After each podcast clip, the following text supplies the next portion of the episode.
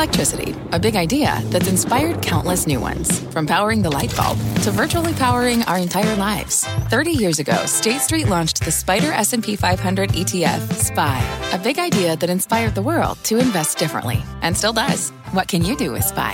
Before investing, consider the fund's investment objectives, risks, charges, and expenses. Visit ssga.com for a prospectus containing this and other information. Read it carefully before investing. SPY is subject to risks similar to those of stocks. All ETFs are subject to risk, including possible loss of principal. Alps Distributors, Inc. Distributor. Thank you very much. Welcome, everybody, to Overtime. I'm Scott Wapner. You just heard the bells. We are just getting started here at Post 9 at the New York Stock Exchange. Affirm and Gap earnings, they are imminent, both, of course, giving us a good read into the strength of the consumer. We're going to bring you those numbers when they cross the stock moves that always follow. In just a few minutes, I'll speak live to top technician Jonathan Krinsky on the critical levels in the market he is watching.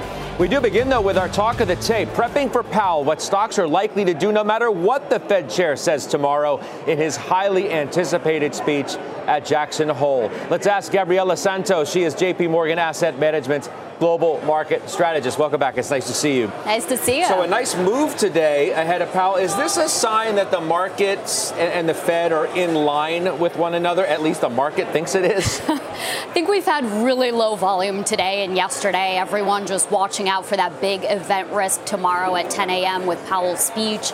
But we are much better set up going into it than we were just eight days ago. We have real yields up 40 basis points, the two year near the mid June highs, and we have stocks off 4%. So much better position. I think we're likely to see a relief tomorrow unless we get a big shock from what Powell says.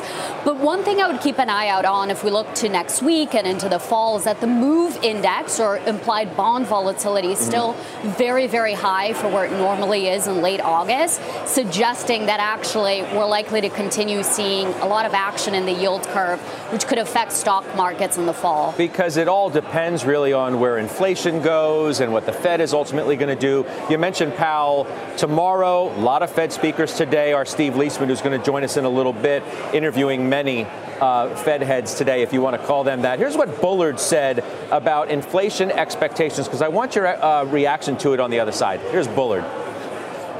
A baseline would be that probably inflation will be more persistent than what many on Wall Street expect, and that's going to be higher for longer. And I think that's a, a risk that's underpriced in markets today.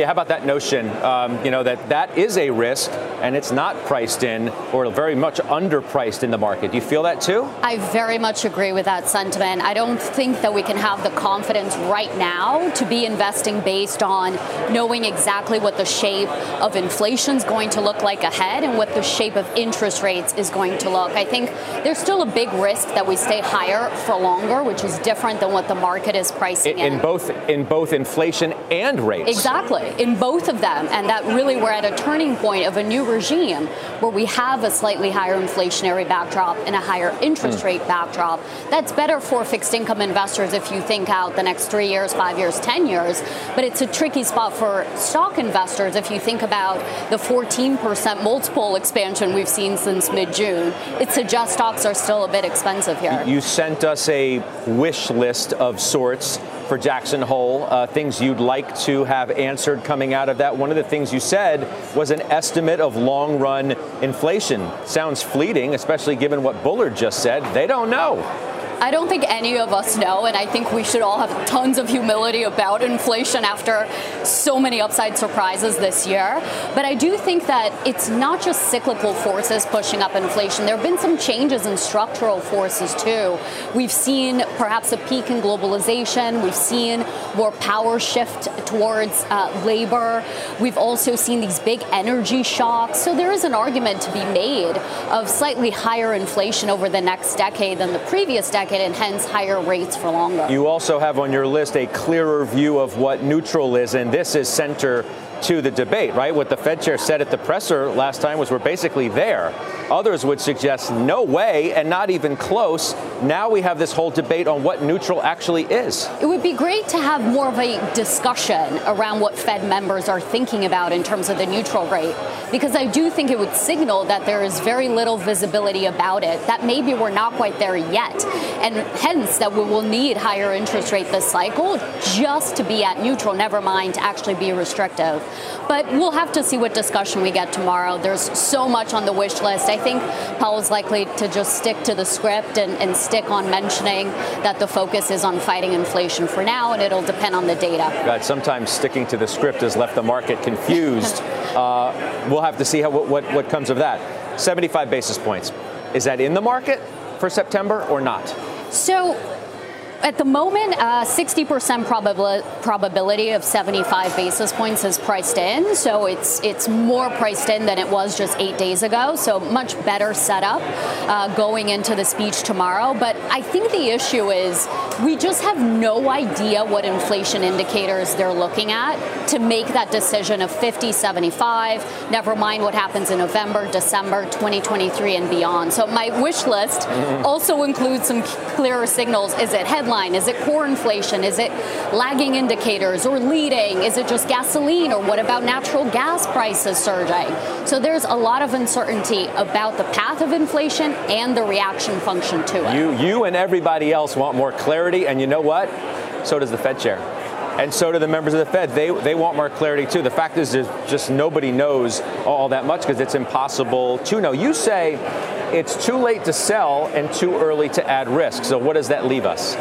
That leaves us ultimately if, if we are still a bit underweight risk, which we would consider to be an appropriate position, it's too early to start increasing exposure to equities, high yield, cyclical sectors, low quality companies. We're not there yet. We still need more visibility about the path of inflation rates. We need valuations to adapt to the new environment of higher for longer. And we also need earnings expectations to continue moving down a little bit further mm-hmm. before we can really get excited here. All right, let's broaden the conversation if we could and bring in CNBC contributor Stephanie Link of Hightower Advisors, our own Steve Liesman, our senior economics reporter. He, of course, in Jackson Hole for that big event uh, today and tomorrow. And Steve, obviously, I'll come to you first. I played the soundbite for Bullard on these, you know, the risk uh, that inflation is higher for longer, but he also talked about what his target is for rates for this year. Let's listen and I'll get your reaction on the other side. Here's Bullard. 375 to 4 okay. uh, is, is my target for this year, oh. uh, for the end of this year.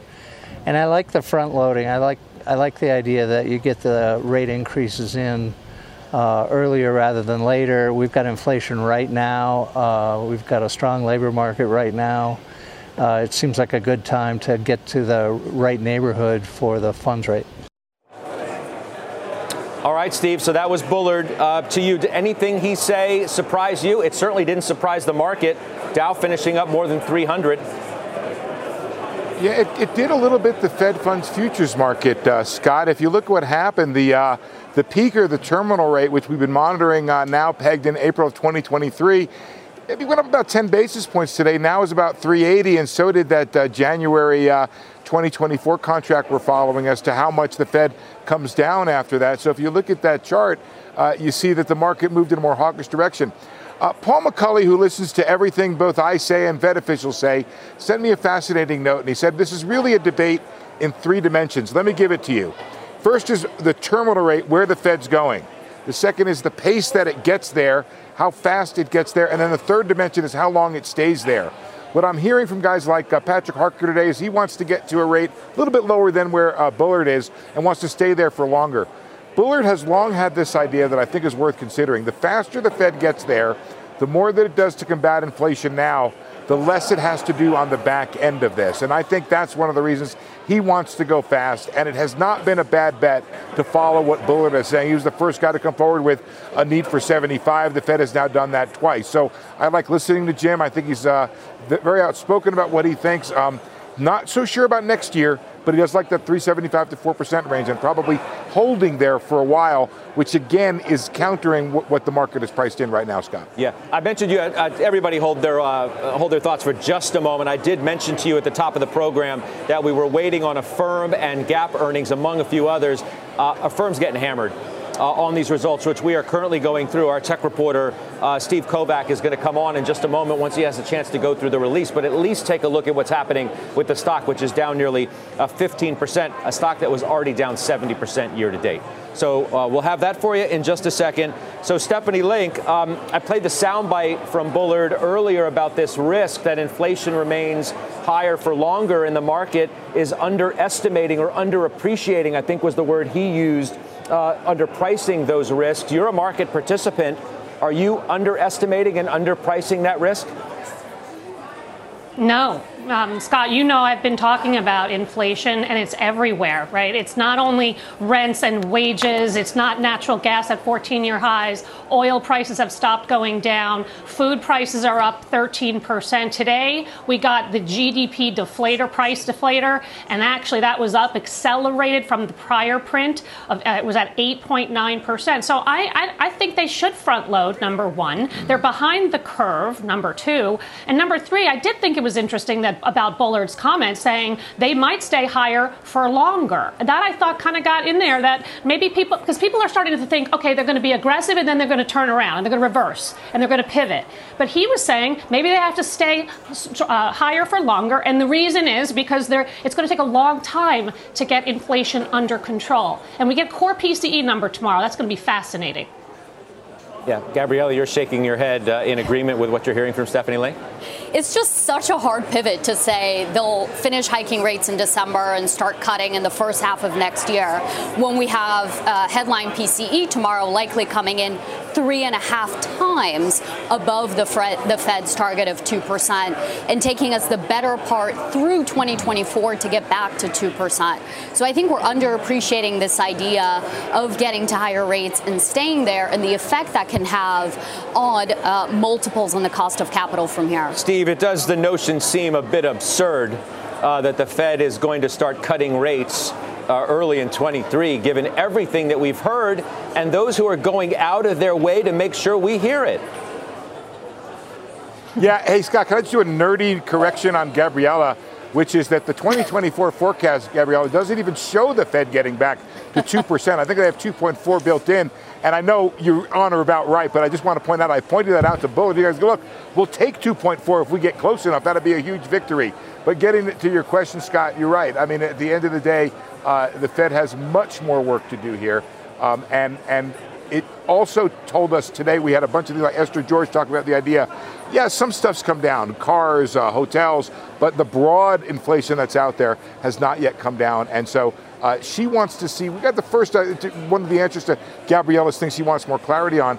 George told us she wants three months in a row of better inflation to start to feel confident that it is indeed coming down. So that's at least one metric we have out there that maybe would uh, uh make Gabriela just a touch less anxious. So the, the statement you just made, Steve, um, the Fed has much more work to do here. Is, is, that going to be Powell's message? Would you would you game that out? Do you, you think that's going to be the yeah. crux of the message tomorrow? That we do have much more work to be done here? Yeah, Scott, can I call up a full screen from Powell last year where he said incoming data should provide more evidence that some of the supply demand imbalances are improving and the more, more evidence of a continued moderation of inflation. If you'll note and you remember, that was 5% CPI when he made that speech back in August. It's now, as you know, top nine and came back down to eight and a half. So I think he's going to be very careful not to show very much wiggle room between this idea of the Fed hiking rates and going further and, and try to provide any ammunition to those out there. Look, it's a really interesting thing. I got a note from one market participant about this notion about the Fed cutting next year. And, and he said, this person said, the Fed doesn't know yet what it's going to have to do next year, and that is to cut rates. So that's the kind yeah. of, I don't know what you call it, prescience or chutzpah, one or the other. There's some in between those two things. Part of the point we made earlier, Stephanie, Stephanie is that the Fed doesn't know what it's going to have to do next week. Uh, because how could it? Right? You're going to get more inflation data, and it's going to shape, in part, policy, which could make much of what has been said over the last couple of days moot in, in, in some respects. How, how do you see that?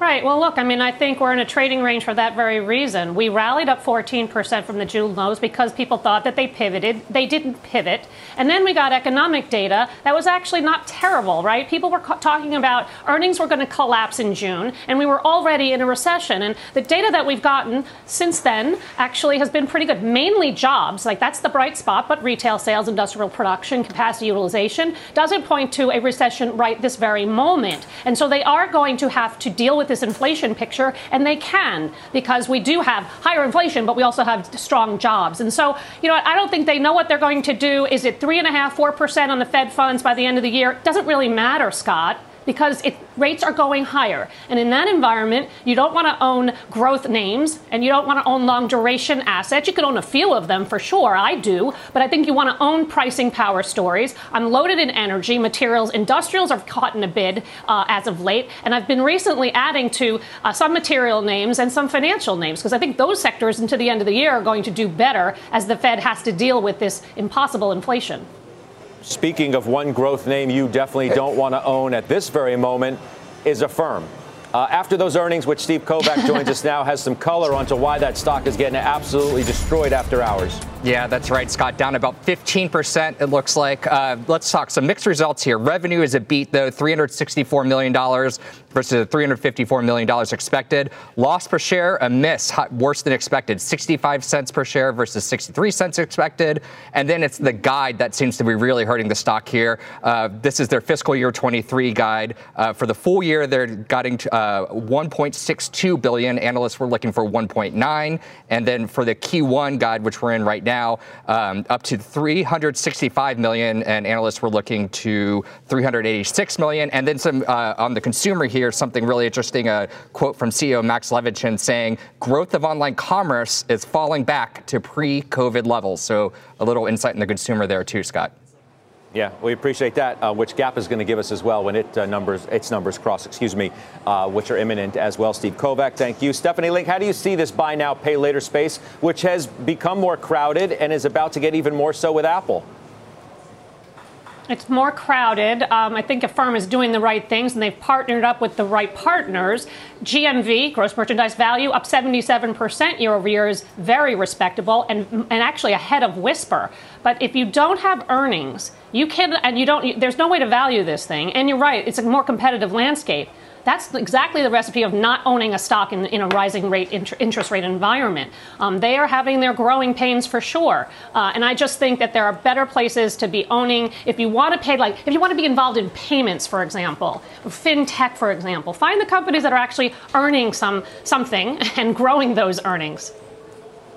Yeah, uh, Gap is out, uh, which I've been waiting for. Bertha Coombs has that uh, for us right now. Bertha, what do we see here for a stock that's had a multitude of problems over the last several months? Yeah, you would think this is going to be the kitchen sink quarter as they try to transition to new leadership. Gap revenues coming in though ahead of expectations at 3.86 billion versus a street estimate of 3.82 billion on the top line. On the bottom line, the company reporting 8 cents adjusted profit. Now, the street was looking for a loss of 5 cents a share. If you include a 13 cent per share impairment for inventory, then that would be in line. Margins down 8.5 percentage points from a year ago, impacted by higher freight costs, higher discounting at Old Navy in particular, and of course, they bring in inflation. CFO Katrina O'Connell uh, telling CNBC that the company faced some real execution challenges in the quarter, and like other retailers, they are trying to manage inventory and considering uncertain macro trends, they're going to take some actions to reduce that inventory in the uh, quarter ahead. Comps, same store sales were down 10% year over year overall. Uh, especially disappointing when it came to Old Navy, down 15%, but a little bit of a glimmer here. Comp sales for Banana Republic were actually up 8 percent. Flagship also was down at Gap, but a little bit of good news on Banana Republic. Back to you. Yeah, a CEO transition underway. Uh, just just to add to everything that's taking place, Bertha, thank you so much. Let's get back to our conversation. Uh, Steve, Gabriela, I thought made a good point earlier where, where she suggested that uh, what's happened in the market over the last week has actually helped Powell out, um, leading into this speech tomorrow in Jackson Hole. And had that not happened, we may hear something a little different than we otherwise might now. 100%. Uh, the market has come towards the Fed. You know, Scott, on, on the noon show and uh, uh, on this show, there's this debate who had it right, the Fed or the market. The market has come towards the Fed and their forecast for 380 or 3.8% funds rate. If I could just say a quick word about the consumer from the GDP report, picking up on what Stephanie uh, uh, talked about. She obviously follows that economic data very closely, does a great job of integrating it into an investment thesis. The consumer is doing still pretty well. We've had two quarters in a row of positive uh, uh, real consumption or personal consumption expenditures. That's even accounting for the dismal inflation numbers that are out there. A, and by the way, that comes from services doing really well and goods being down two quarters in a row, which is what you feel when you talk to you know some of these other companies that are selling the goods products. They're getting hit. The service companies are picking up the slack there. The other thing we found, Scott, is that from a, a, a nationwide perspective, uh, all companies, public and private, their profits grew very strongly in the second quarter, and the margin, which is uh, corporate profits as a percent of GDP, near an all-time high. So companies also finding a way to do better. And I don't know how you integrate that, but certainly the Fed wants things slower. Things still are going pretty good, not on the top line of the GDP numbers, Scott, but when you look inside them. Yeah, and that is, uh, Gabriela, one of the issues, right? I know the Fed wants to tighten financial conditions further. It wants to crush demand. So far, it's like the consumer giving the Fed, for the most part, the Heisman uh, on that, and they are have been flush. uh, certain parts of the consumer spectrum, obviously, are, are less flush than, than others, but that's been a problem. Yeah, so I think the, the glass half full way to look at the consumer is that the consumer is still spending. On the second quarter GDP, we saw one and a half uh, seasonally adjusted annual rate of consumption. Um, but the glass half empty way of looking at that is that it was growing 2.5% in the fourth quarter. So consumption is clearly slowing.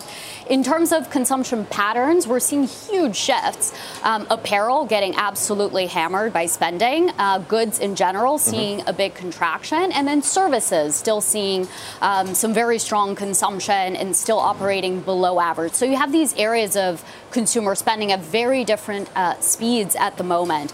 Also, big, big focus on uh, discounting, big focus on spending with credit. Uh, so for us, it's really uh, all about uh, not executing this consumer retail theme broadly, um, but much more focusing on pockets of strength. And I mentioned this as, as an important thing because we have seen consumer discretionary uh, sector up 20% just this month, and we've been seeing a lot of retail investor flows back into the space. We don't think it's good to be making very generalized bets on the consumer right Ste- now. Steph, give me a quick coda for this conversation as we look ahead to that all important speech from Powell tomorrow.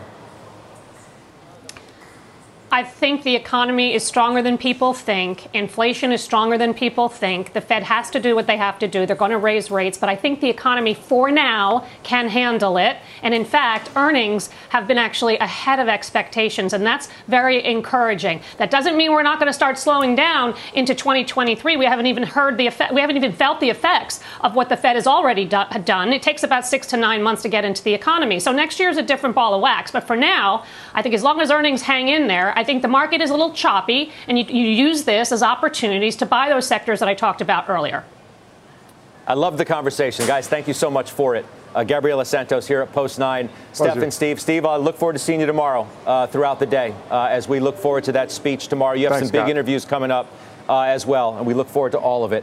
Uh, we have full coverage live from Jackson Hole, as we say. It continues tomorrow right here on CNBC. Don't miss any of it. It's so important uh, that you catch these comments and certainly the commentary and what it all means to the market. Let's get to our Twitter question of the day. Speaking of, we want to know what tone does the Fed chair, Jerome Powell, strike tomorrow in that speech? More hawkish? More dovish? We will see. Head to at CNBC Overtime, place your vote. We'll give you the results later on in our show. Coming up here next, where we are just getting started. We have the line in the sand for the Bulls. Top technician Jonathan Krinsky is watching one key level. He's going to tell you exactly what it is because it could be a true test of the recent rally. We're live from the stock exchange. That's the New York Stock Exchange. OT is right back.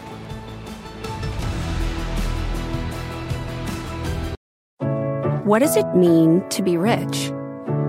Maybe it's less about reaching a magic number and more about discovering the magic in life.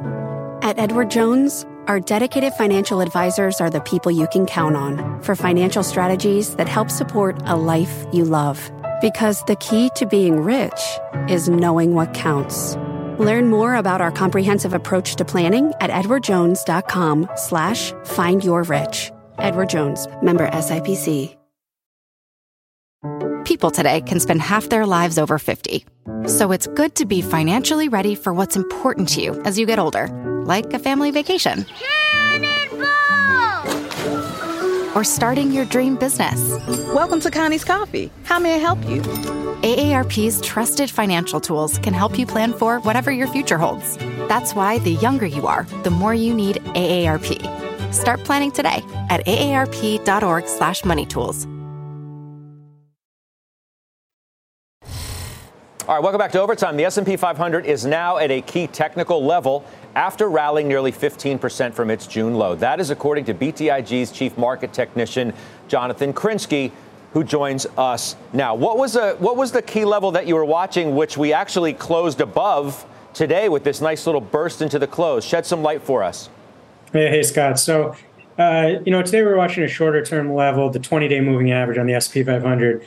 Um, it was around 4186 you know, and, the 20 day is a good gauge of short term trend. Um, if you go back to July 7th when we first closed above it, um, all the way up until this recent pullback we've had, you only had a couple closes below it in July. Um, and then we went back and failed to hold it on Monday. And then we kind of tested it from the underside today. So closing back above it, I think, is you know encouraging news for the bulls. Um, but I think you know if we take a step back and kind of talk a little bit more bigger picture, um, you know, we really talked a lot about that 50% retracement of the S&P closing above that uh, a couple weeks ago did kind of conclude that the June lows were probably in. We're again, we work in probabilities, not certainties. So, um, you know, we mm-hmm. do think that the June lows are probably in, but the caveat there is that it's not going to be smooth sailing. Um, I think a lot of people just assume once the lows are in that we just, you know, are up and to the right, and that's really not typical of, of markets um, if you look back throughout history.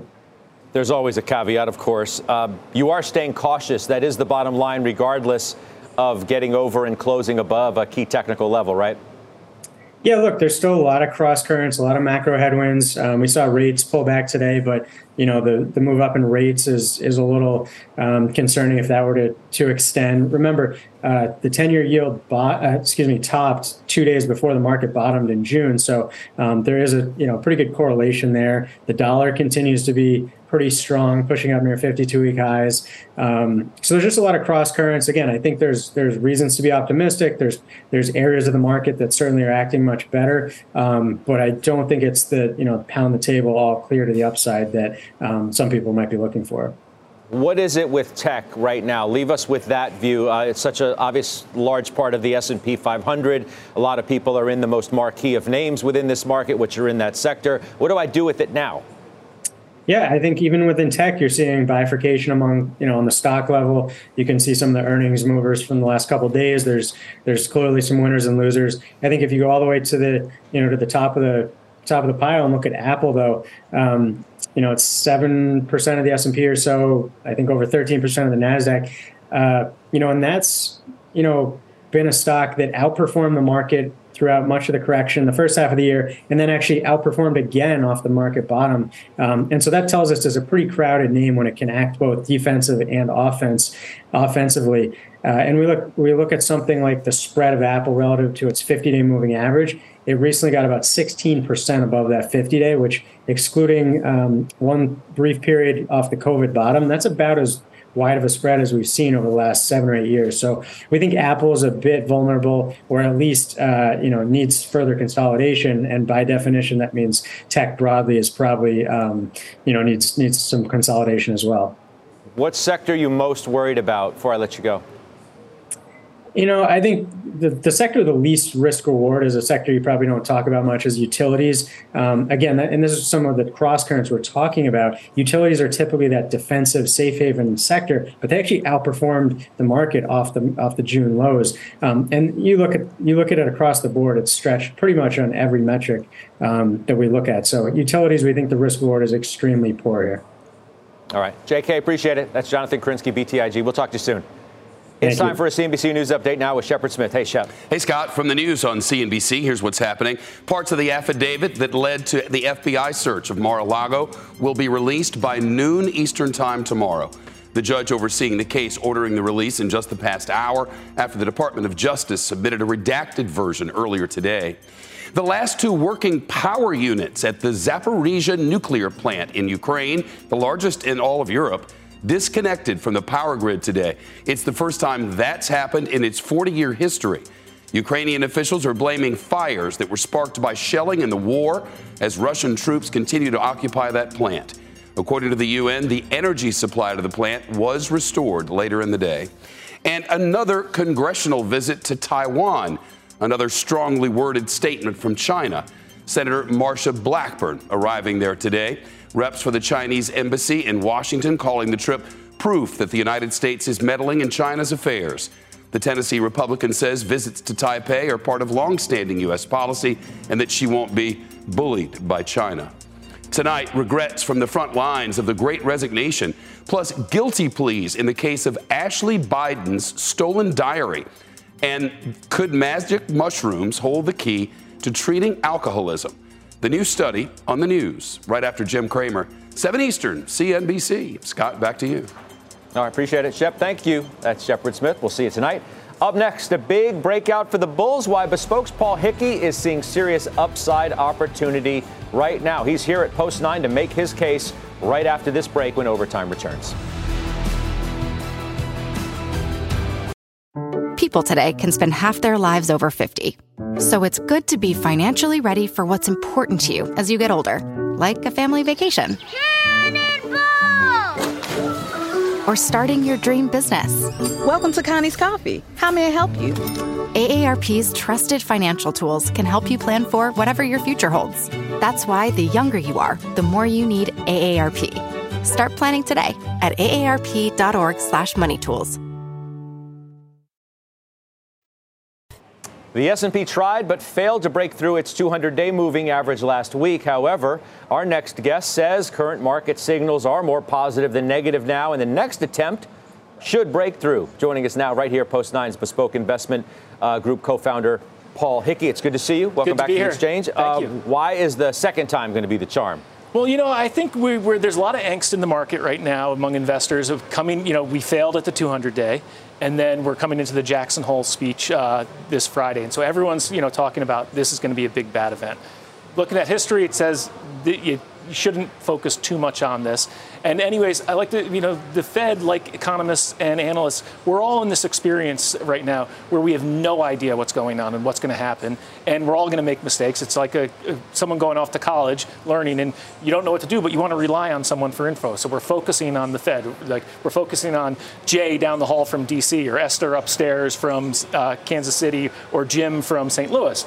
But the, the key is to listen to the market here, and I think I think what we saw in this rally off the lows was we saw very strong breadth in the market. We saw 90% of stocks trade above their 50-day moving average, which is historically 16 times it's happened in the past. Since 1990, you Going say back to 1990. that that three and 12 months later, uh, the S&P was higher.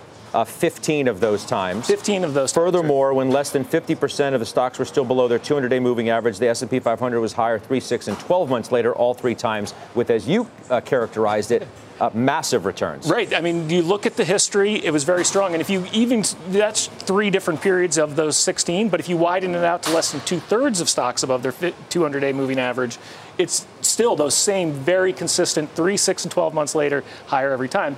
And sentiment has improved a little bit, but it's still very negative if you think about it. Uh, we still, the bull bear ratio in invest, investor sentiment, more negative than positive. It's now, the I think, the, oh, close to the second longest streak of negative readings on record.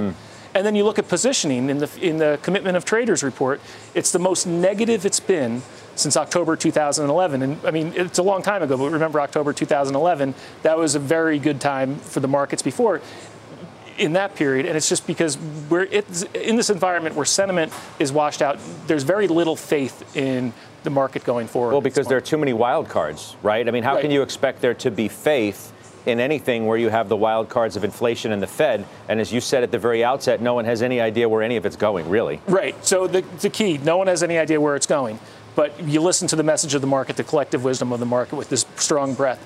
And the wild cards is I don't think there's ever a time that I remember in the past where the coast was clear. You know, everyone where I thought, oh, hey, the coast is clear, everything's looking like roses, and the market did well afterwards. I think the last time everyone thought things were going to go well was last November, and you know, look where we are now. So this headlines are negative right now, mm-hmm. but the market was telling us that six months ago, and we, you know, during that period. And I think uh, looking forward, you're seeing this rebound in the market, and you're seeing this somewhat easing of credit conditions, still tight, but it's somewhat, it's moving in the right direction. You of course assume that there's no great uh, mismatch between the market and the Fed. Now, today's action, not one day making a whole trend um, clear, but would seem to suggest that the market and the Fed are at least on the same page. Yeah, I, it's a matter of not getting grossly mismatched. Right. I think that's a great point. You got to keep things in balance, and I think there is a balance here. You know, we talk about oh, there's the Fed's going to keep hiking, uh, you know, 50 basis points, 50 basis points, 50 basis points through the rest of the year,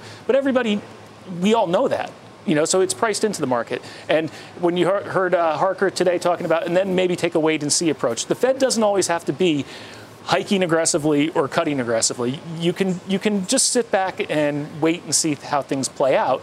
Um, you know that doing nothing is sometimes a good approach to take. Yeah, and they've already been aggressive, uh, as they would tell you for certain. Uh, thank you. Good to be here. That's Thanks. Paul Hickey uh, again with Bespoke joining us here post nine in overtime. Still ahead, fueling up on the energy trade. One halftime committee members making a big bet on an 18 billion dollar natural gas company. We debate that in today's halftime overtime. And don't forget, you can catch us on the go by following the Closing Bell podcast on your favorite podcast app. Overtime is back right after this. In today's halftime overtime, gearing up for more gains in the energy trade. Steve Weiss making a new buy in his portfolio this morning, adding the natural gas company EQT. Listen. I continue to believe that nat gas prices are going to accelerate. This one's not that well known, not that small market cap at 18 billion, but I think it's got a lot of upside here, and so that's why I bought it. I think it'll be an intermediate term trade. As you know, I don't think energy is investable over the long term, and I think history has proved that out. But I think over the next six months or so, this stock could do very well. All right, that was Steve Weiss. This is Hightower's Stephanie Link who is back with us. What do you make of this move? I mean, even if you don't own this particular name, just this idea of believing that certain parts, in particular of energy, are going to continue to go up. Yeah, I mean, there have been structural changes within the industry, right? I mean, we've talked about it all year long. The companies in general are, are, producing less and they're returning more cash to shareholders. These companies are minting money. In addition, you have the SPR in October going away, right? And so, oh, and then also OPEC Plus is thinking about cutting production. So, add it all up, and the supply side of the equation is actually getting tighter and tighter, and will get even tighter, right? So, um, and, and, and the companies are doing the right things in terms of buybacks and dividends and special dividends and all that. So EQT, I mean, it, it's not as well known, but the stock is up 126% year to date. That said, it's trading at 13 times earnings, and I mentioned cash, and they're expected to, ha- to grow cash $22 billion between 2022 and 2027. Uh, that's larger than their market cap at 16 billion. So mm. they have ample flexibility to lower debt and that sort of thing. I don't own it. I own, you know, I own uh, a yeah, lot of other know, names, got, Chevron. You, you do. Uh, you do. Ones that, including ones that are up a, a lot, right? Oxy's up 156% year to date. But of the ones you own, right, Chevron, Diamondback, Occidental, Schlumberger, why don't you own a more pure play nat gas company? Why are you playing the, the crude part of commodities more so than that? Yeah, yeah, I mean, look, I, I, mean, Chevron is diversified. You definitely get gas exposure there, right? And I just feel like the natural gas names are up a lot more than the crude names, right? So, um, and uh, look, I mean, you, you mentioned Oxy's up a lot but it also trades at five times earnings, right? So, I mean, I think that there's better value elsewhere. I'm not saying that uh, natural gas uh, and being exposed there is a bad thing. I just, I feel like I missed it and I'm getting it through other ways. Oh, I got you. Okay, uh, fair enough. Steph, we'll talk to you soon. Thanks for hanging around. That's Stephanie Link uh, back with us again from Hightower. Up next, we're tracking some big stock moves in overtime. Steve Kovach is standing by with all of that action. What do you have on deck for us? Yeah, Scott, got a lot coming up for you. We got one technology name that failed to marvel investors after hours. And dude, you're getting a PC maker falling after earnings. And look, I'm not making this up. Things are looking beautiful to one popular name tonight. All that when closing bell overtime returns after this. We're back in overtime. Another check on shares there of Affirm. The stock is getting crushed in overtime after that larger than expected loss last quarter. You see the stock's down about 14% now. Not the only big mover. In fact, in overtime, Steve Kovach tracking that action for us. Steve? Yeah, that's right, Scott. We got three big movers here in overtime for you. Let's kick things off with the stock shooting higher. Cloud vendor Workday up better than 12%. The company with a small beat on both lines while reaffirming full year guidance. However, the guide is not comparable to estimates because of subscription revenues. Shares are up a whopping 26% in the past month. Meanwhile, Dell shares dropping right now in overtime, the computer maker with a slight beat on earnings, but revenue coming in short of analyst estimates. The company's COO saying they observed more cautious customer behavior as the quarter progressed. Dell down about 21% so far this year. And let's end with a consumer name, Ulta, with a move higher. The beauty store chain beating estimates handily, posting a $5.70 EPS number on revenue of $2.3 billion. That compares to estimates of $5 EPS and $2.21 billion revenue expected. CEO Dave Kimbell pointing to the quote, strong emotional connection guests have to the brand for how it plans to remain strong against some softening in the consumer. Those are your overtime movers, Scott. I'll send it back to you. All right, Steve Kovach, appreciate it very much. Thank you. Up next, a double dose of semi picks. One money manager getting bullish on that sector. We'll tell you the top names they are betting on in our two minute drill next. It's time now for our two minute drill. Let's bring in Dory Wiley, CEO of Commerce Street Capital. It's good to see you. Welcome back. Uh, your first pick is right in the conversation I was just having with Stephanie Link looking at what natural gas prices are doing, right? They're, what, I think 933 the last I checked. PXD, that's your pure play. Why? Sure, PXD may be the best buy in the whole stock market. Uh, we all know the energy play here, but the uh, Pioneer being in the Permian, their strong per- position, you got a stock that could double in the next two years, trades really cheap, and they pay you 14% dividend while you wait why wouldn't why wouldn't anyone have that in their portfolio unless they have ESG issues? Okay, I'll, I'll give you that. I'll give you that. But I look at your next picks and I'm like, oh, okay, Micron and Lam Research. You know, cyclical tech is certainly a question here with questions about where the economy is going from here. Why do you like both of those names? That's exactly why I like it. It's a little eh right now, right? Everyone's a little soft on semiconductors. Those are two really, really strong companies. Micron trading really cheap. Uh, Lam with their position in the marketplace. Now you got the new bill comes out by Congress really supporting them, and the market hasn't bounced back yet. The market doesn't believe it yet. Those two strong companies are very strong and here to stay in a good position. It's a good time to buy them. SBNY next and last, Signature Bank. Talk to us. Signature Bank, watch the banks. Banks do really well, especially commercial banks, as rates rise or margin starts to expand. Commercial bank has a niche in the marketplace in grabbing deposits through being the first bank in the country to have blockchain in their system. I'm not talking crypto, I'm talking blockchain for payments. And they do really good and they do it business to business, business to business by using a company called Tassat. And they're the first company to do it. It's oversold down on the bottom side. It's a good time to buy. All right. I love the conviction. Dory, we'll see you soon. Thanks so much. That's Dory you Wiley joining us there in overtime in our two minute drill. Up next, Santoli is back with his last word. Mike Santoli is back in overtime. Oh, you know, we have to do the results of our Twitter. I got so excited about that. All right, the Twitter question, the results. What tone does Fed Chair Jerome Powell strike in tomorrow's speech from Jackson Hole? 75% of you saying more hawkish.